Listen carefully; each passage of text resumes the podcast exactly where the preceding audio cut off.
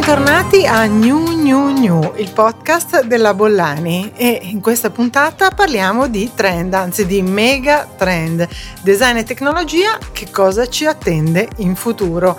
Supernatura, metaverso, rigenerativo sono solo alcuni dei termini che identificano le nuove tendenze nel mondo del design, ma anche delle tecnologie, anche la cura di sé, insomma, dopo due anni di emergenza sanitaria, sapete, il benessere, lo stare bene sono importantissimi, la cura di sé diventa centrale per i nuovi prodotti, per i nuovi servizi Salute e bellezza sono temi sempre meno distinguibili e che cercano nuovi spazi per un'altrettanto nuova attenzione alla persona. Eh, sapete, a me piace sempre iniziare con i dati, ma in questa puntata un po' particolare, in realtà intrecceremo le tendenze del design con quelle della tecnologia e quindi diciamo è un unico sorvolo tutto dedicato appunto a ciò che sta cambiando alle ultime tendenze anzi alle previsioni per i prossimi anni come sapete per consentirvi di ascoltare eh, questo breve podcast eh, e anche eh, di scoprire tutte le informazioni e le fonti potete scaricare il mio summary al blog www.labollani.it. Che cosa succederà nel design nei prossimi anni. Ce lo ha raccontato Altagamma, che è un'associazione che riunisce dal 1992 le migliori imprese dell'alta industria culturale e creativa italiana. Sono 108 brand di 7 settori, dalla moda al design, dalla gioielleria all'alimentare, dall'ospitalità ai motori e anche alla nautica. Ecco, la terza edizione di Next Design Perspective mh, mm, ci ha raccontato quali sono i trend. Questa terza edizione è stata curata da Beatrice Beatrice eh, Leanza, che è la direttrice del MAAT, il Museum of Art and Architecture and Technology di Lisbona, e eh, è stato un appuntamento ed è un appuntamento sempre molto atteso. Ecco, i, i trend sono sono veramente interessanti secondo me. Iniziamo dal primo, Supernatura. Ecco, i progressi tecnologici nei materiali e nei prodotti ingegnerizzati ci aiuteranno a conservare le risorse naturali aprendo ad un futuro supernaturale. Naturalmente la crisi climatica consente o anzi obbliga le aziende a lavorare per trovare alternative scalabili, commerciabili di prodotti eh, che richiedono grandi risorse.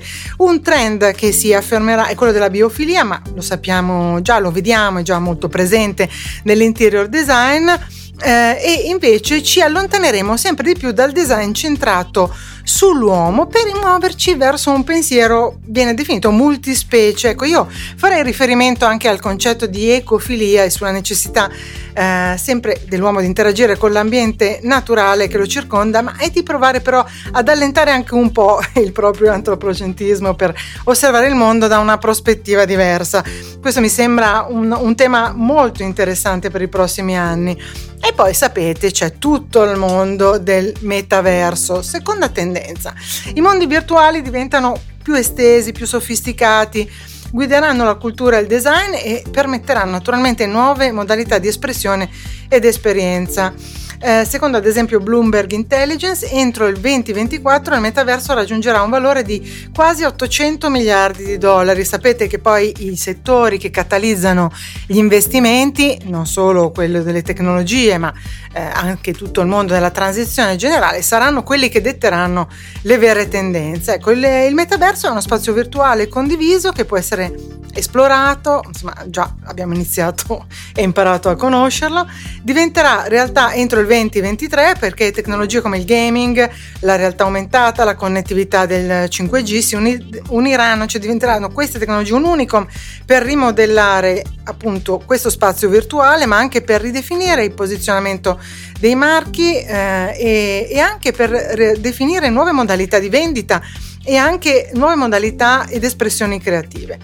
I prodotti e le identità digital first cambieranno radicalmente e, e naturalmente cambieranno anche il modo in cui noi produciamo e acquistiamo tutto passerà o molto passerà anche dagli NFT. Che cosa sono gli NFT? Forse io non sono la persona più adeguata per raccontarvelo, però insomma sono i token digitali, sono comparsi per la prima volta nel mondo dell'arte eh, eh, qualche tempo fa, insomma di recente, stanno interessando anche i mercati del design e della moda e, e definiscono un nuovo concetto di esclusività. Insomma, che cosa sono? Sono i no fungible token, cioè un, un, to- una, un file, un elemento diciamo non sostituibile, mentre il bitcoin, lo sapete, la criptovaluta, insomma digitale, può essere scambiata con un altro bitcoin, l'NFT è un elemento unico che rappresenta solo e soltanto l'oggetto a cui è associato. Insomma, la loro unicità è eh, protetta naturalmente e anche tracciata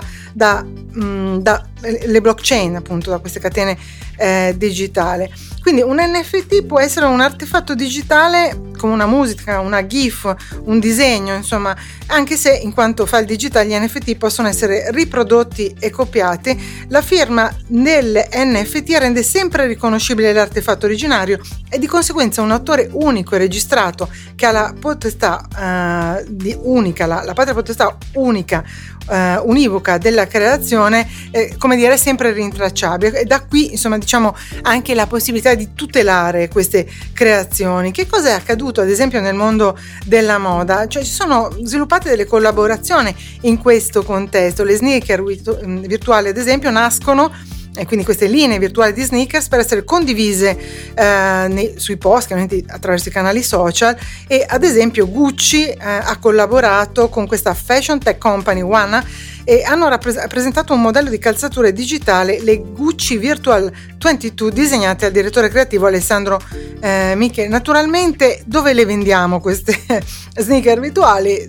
Attraverso un'app e anche il prezzo in questo momento naturalmente è un prezzo irrisorio a, mm, rispetto al prezzo invece della stessa sneaker fisica che si trova eh, in showroom. Quindi NFT e blockchain stanno creando una nuova economia eh, di proprietà eh, che mh, mm, si dice potrebbe democratizzare tutto ciò che è creativo, eh, che è bellezza, che è design, appunto, che è eh, moda, ma eh, ci sono anche piattaforme dedicate, Voice, Mirror e Rally, che consentono ai creativi di finanziare i loro progetti, perché no, appunto, proprio usando gli NFT.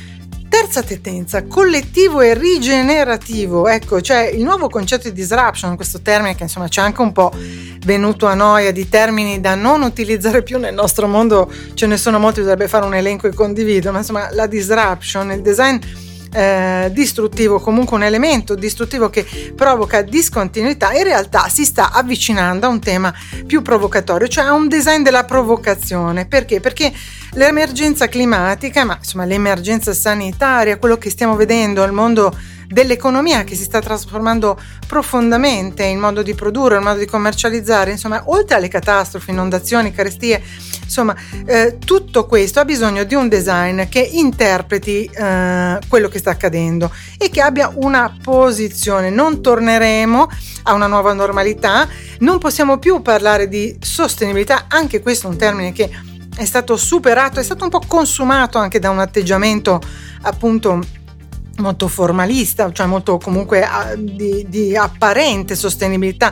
Tutto il mondo del greenwashing lo sappiamo che insomma eh, si ammantava del, eh, delle, dell'idea di essere, come dell'immagine di essere sostenibile, quando poi invece magari le filiere, i processi non lo erano. Quindi nel mondo della tecnologia si parla con eh, più appropriatezza e con più dire, credibilità di circolarità eh, questa circolarità naturalmente è già un, un, tema fortissimo nei settori dell'agricoltura, dei materiali e anche nel design, ma nel design si va verso un termine, come dire, un po' più evolutivo, si parla di design rigenerativo, quindi i marchi di tutti i settori, si dice in questa terza macro tendenza, eh, dovranno evolversi verso approcci rigenerativi lavorando in modo collaborativo e interdisciplinare eh, anche con i consumatori, quindi una mentalità, si dice, di collettivismo, insomma comunque condivisiva che affronta i problemi, che eh, lavora sulle interconnessioni naturalmente tra le persone, tra i territori. Questo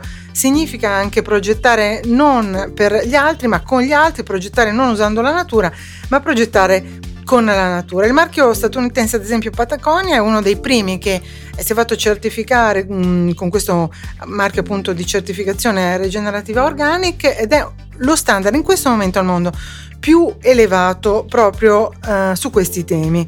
Allo stesso tempo i marchi e le persone creeranno, acquisteranno sempre più sulla base dell'agatonicity.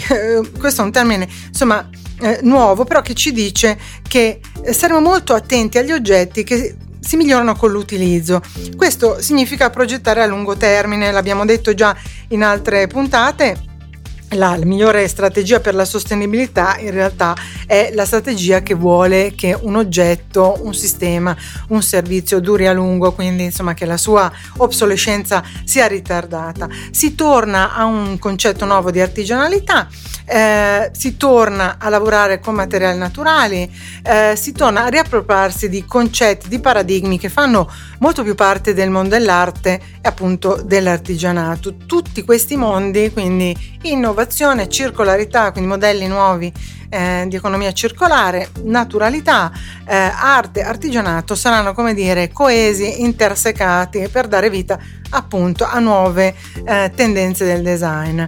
E poi c'è la cura di sé come priorità. Altro macro trend, eh, i consumatori ehm, si sono, come dire, si stanno concentrando su m, m, politiche, soluzioni, sono molto più attenti a uh, tutti i temi che riguardano appunto lo stare bene, il riappropriarsi del proprio tempo, lo stare bene con le persone eh, che condividono i nostri spazi. Quindi eh, questa tendenza ci dice che inseriremo rituali rigeneranti nelle nostre pratiche quotidiane, quindi sarà la fine dell'epoca dei ritmi frenetici, ce lo auguriamo, le persone dedicheranno più tempo agli hobby, alla famiglia, al riposo, insomma alla forma fisica e poi ritorneremo su questo tema. In particolare la generazione Z e i millennials eh, hanno eh, evidenziato, hanno già indicato che avranno questa esigenza molto più forte di occuparsi del loro benessere mentale, fisico e spirituale. Quindi i prodotti dovranno naturalmente tenere conto anche in modo innovativo di queste, di queste esigenze. Nel campo della bellezza eh, già si prevede che ci sarà una maggiore attenzione sull'importanza delle pratiche riposanti, che meraviglia nel turismo, eh, le esperienze di benessere incentrate sul riposo, eh, diciamo, ridetermineranno, determineranno dei nuovi modi eh, di viaggiare, quindi i viaggi diventeranno più intenzionali, più focalizzati sulle esperienze di benessere, sulla cura di sé, di riappropriarsi anche, insomma, come dire, delle proprie emozioni, di vivere in modo più lento, più condivisivo, insomma, più, più strutturato, insomma, non, non, così frenetico tutto quello eh, che ci appartiene, tutto quello che vogliamo fare. E poi si parla di nuove alleanze. Altro macro trend, no? si sta, ehm, già discute molto in tutti i settori industriali del fatto che eh, i clienti vogliono prodotti sempre più personalizzati, che li vogliono in tempi sempre più brevi e tutto questo, eh, questa richiesta, questo mm, cambiamento del modello di richiesta eh, ha portato a concentrarsi sul nearshoring, cioè sulla necessità per le aziende di avvicinare la produzione ai mercati nei quali si distribuisce. Quindi c'è un riavvicinamento, abbiamo lavorato tantissimi anni, le aziende hanno lavorato tantissimi anni sullo spostare gli impianti di produzione e ora bisogna un po' riconvertire, eh, ma più che riconvertire, tornare ad avvicinare appunto la produzione al consumo. Dopo la pandemia, con la diminuzione insomma anche della fiducia nei governi e l'aumento della solidarietà locale, eh, i brand vogliono connettersi con i consumatori attraverso eh, anche iniziative locali, ricostruendo un po' i rapporti, le relazioni che fanno molto nel posizionamento di marca.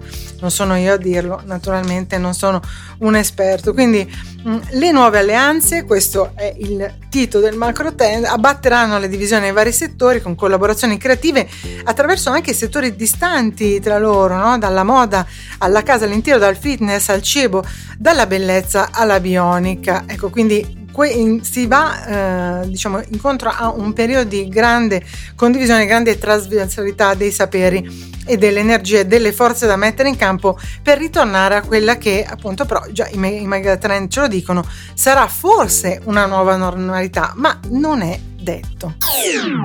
Tecnologie Sapete che i grandi eh, trend vengono dire, confermati tali dal fatto che poi si rintracciano in settori molto diversi. Abbiamo parlato eh, della ricerca di alta gamma e quindi dei trend che coinvolgeranno il mondo del design, eh, ma adesso volevo darvi qualche spunto su quello che invece accadrà nel mondo delle tecnologie. Eh, Garner è una società che si occupa di analisi nel campo della tecnologia e ha proprio annunciato qualche tempo fa le principali tendenze eh, con cui le aziende dovranno interfacciarsi nel prossimo anno. Ecco, la prima è l'intelligenza artificiale generativa, eh, la più potente tecnica di intelligenza artificiale in arrivo sul mercato è quella definita generativa. In poche parole si tratta di metodi di machine learning che apprendono i contenuti dai dati. Successivamente li utilizzano per creare dei prodotti nuovi e quindi originali, vengono anche definiti iperrealistici, cioè generano una realtà altra. Questa intelligenza artificiale generativa può essere utilizzata per moltissime attività che oggi richiedono ancora molto tempo, diciamo, ed energia umana, dalla creazione di codici software allo sviluppo ad esempio dei, dei, farmaci o anche strategie di marketing mirate alla messa a punto di tecniche particolari, ad esempio antifrode, anti-fake news, antispionaggio industriale. E poi ci sarà una tendenza appunto verso le, quelle che vengono definite aziende diffuse, quindi modelli di lavoro remoti e ibridi che stanno aumentando, lo sapete c'è stata una spinta fortissima durante questi ultimi due anni e sembrano far parte di meccanismi che ormai è un po' impossibile arrestare, quindi una tendenza che si sta consolidando. Che cosa sono queste aziende diffuse? Si tratta di quello che noi chiamiamo smart working, ma anche diciamo qualcosa di un po' più evoluto, un po' più smart. Nella sostanza le imprese distribuite non sono mh, mm, soltanto composte da lavoratori che stanno in posti diversi, eh, quindi sono insomma, dispersi e distribuiti anche nel mondo, non soltanto nei territori di riferimento, ma creano sinergie di lavoro con altre aziende ugualmente decentralizzate. Quindi diciamo sono un po' come dire delle aziende che si compongono per competenze o per eh, come dire team di lavoro che si concentrano su particolari attività. Si parla anche di CNP, eh, quindi Cloud Native Platform. Si abbandona, quindi, si abbandona i sistemi lift and shift per entrare a pieno titolo nel mondo del clouding. Eh, quindi tutto il nostro patrimonio di dati, ma anche di sistemi e di software si muoverà appunto in cloud. Eh, che, qual è il vantaggio? E ci spiegano che il vantaggio è che chi sviluppa software, servizi potrà eh, finalmente dare un time to value più rapido, cioè avere costi e tempi più ridotti e quindi rendere diffusa e diffondibile questa tecnologia. E poi si parla di intelligenza anche decisionale, molto interessante. Che cos'è? Una disciplina che ci serve per migliorare il processo decisionale. Eh, quello che è il, dire, la spinta tecnologica questa volta comprende la capacità di ingegnerizzare velocemente il modo in cui vengono prese le decisioni importanti, quindi valutare anche nelle aziende i risultati, gestire e migliorare i feedback che noi abbiamo quotidianamente e non solo. Quindi nei prossimi due anni ci dice Gartner, eh, almeno un terzo delle grandi aziende utilizzerà l'intelligenza decisionale per migliorare il vantaggio competitivo, ma anche per ottenere dei dati sui quali poi consolidare le proprie scelte, prendere le decisioni in tempi brevi, perché sapete che il tempo è un elemento competitivo straordinario. E poi appunto c'è eh, l'intelligenza, l'engineering dell'intelligenza artificiale AI Engineering. Già esiste in realtà, ma mh, mm, è sempre stato utilizzato diciamo per settori molto verticali. Dal 2022 invece eh, ci si avvarrà di un approccio ben definito integrato per rendere operativi i modelli di intelligenza artificiale ottimizzando il tempo e le risorse impiegate, cioè Mm, ci, sì, questo è un po' impressionante perché per chi come me, per la mia generazione che si ricorda Terminator, stiamo parlando di macchine che parlano con le macchine, quindi è un'intelligenza artificiale che crea intelligenza artificiale. Ad oggi i team umani lavorano sull'intelligenza artificiale eh, per risolvere errori, per quindi, mm, come dire, trovare bacche di sistema, ottimizzare i processi, ma eh, da un, un anno, da, fra un anno in poi, ci dicono, questo non sarà più indispensabile per l'individuazione e la creazione di nuovi modelli, cioè quindi questi sistemi di intelligenza artificiale parleranno tra di loro. Io non entro nel merito, si aprono eh, come dire, considerazioni etiche e non solo enormi, ma insomma stiamo andando verso quello che era eh, in modo naif eh, quello che noi percepivamo 30 anni fa guardando appunto un film come Terminator. E chiudo sempre tornando alla cura di sé come priorità perché questa bellezza e salute ormai sono eh, coese e vogliono e cercano questi due valori, questi due, mh, mm, questi due beni, eh, degli spazi che li rappresentano eh, pienamente. E mh, anche in questo caso interviene, quindi torno diciamo un po' alle ricerche ai dati eh, torno ai dati perché una uh, società eh, che fa appunto rilevazione in questo senso, in questo settore si chiama Medical Spa Market Size Share and Trends Analysis Report, eh, la società si chiama in realtà Grandview Research, in America ha già stimato che tutto il mondo delle medical spa raggiungerà in qualche anno quasi i 34 miliardi di di dollari con delle crescite ogni anno a doppio zero intorno ai 13-14%. E che cosa sta succedendo? Sta succedendo che body shaping, anti-aging, tutti questi termini che insomma abbiamo imparato a conoscere, l'educazione alla nutrizione, ma anche il definire uno stile di vita sempre più eh, sano, il rimettersi in forma, no? non soltanto con, con, lo sport, ma anche dopo magari interventi eh, chirurgici mh, eh, importanti o dopo un parto. Ecco, tutti questi temi trovano spazio all'interno di queste strutture, appunto le Medica Spa,